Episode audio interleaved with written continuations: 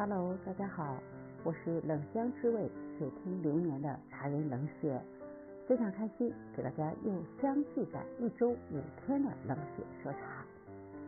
在上一期的冷血说茶里，给大家分享了那些泡茶经常犯过的错误。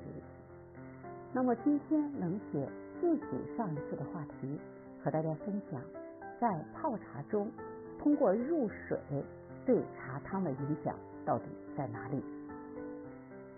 那么在这里，我也想给大家分享几个冷血在习茶十七年的历程里总结出来的一些经验。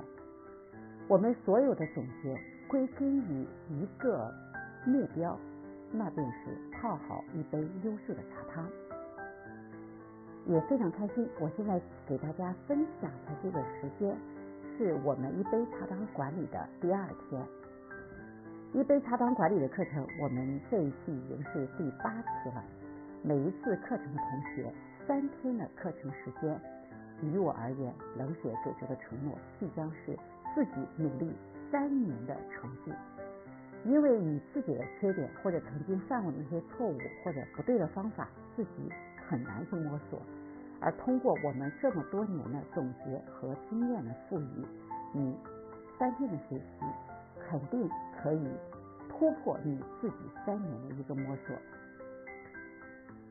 对于入水而言，大家会经常或者说是看到身边的茶艺师经常会做的不合适的一些地方。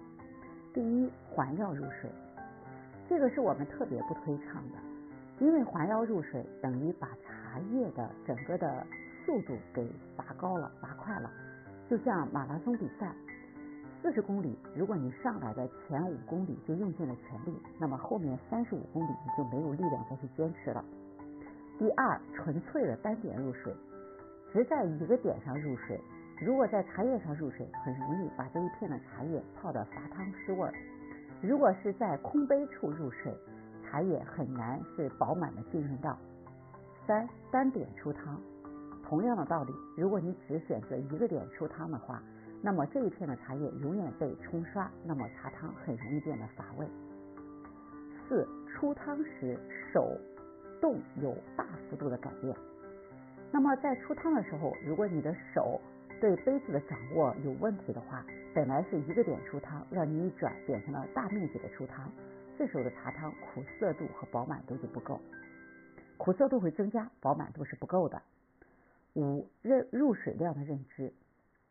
许多的茶艺师或者我们曾经培训过的学员，大多都有这样的一个习惯：从刚开始的入水量到最后的入水量是一样的。它其实有很大的区别，因为刚开始茶叶第一道、第二道还没有泡开，那这时候的入水量可以略少一点；泡到第三道、第四道的时候，那入水量就要再多一些，因为茶叶已经泡开了，它的释放物质是最呃多的时候、最丰富的时候。那到最后的时候，你的入水量是要一点点减少的。什么叫最后？四分之一，这个茶汤的到最后的四分之一的时候，就泡茶的四分之一的时候，你的入水量是一定要减少的。那么我们要求所有的茶汤泡出来一定是饱满、圆润、有层次。关于入水，给大家分享了五点，现在再带大家回顾一下：一、不要环绕入水；二、不要纯粹单点入水；三、不可纯。不可单点出汤。四、出汤时手动不可过大。五、入水量的认知。相信我的音频帮助到的可能是会有基础的很多的这些茶艺师和茶人。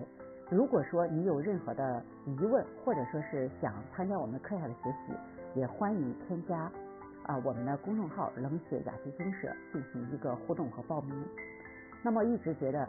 泡好一杯茶汤是一个茶馆馆主和茶艺师销售的第一能力。茶有三次生命，最后一次的生命由我们来绽放。所以，我们有什么理由不认真的泡好这一杯茶汤呢？在茶中遇见更美好的自己，冷血与你相约，下次见。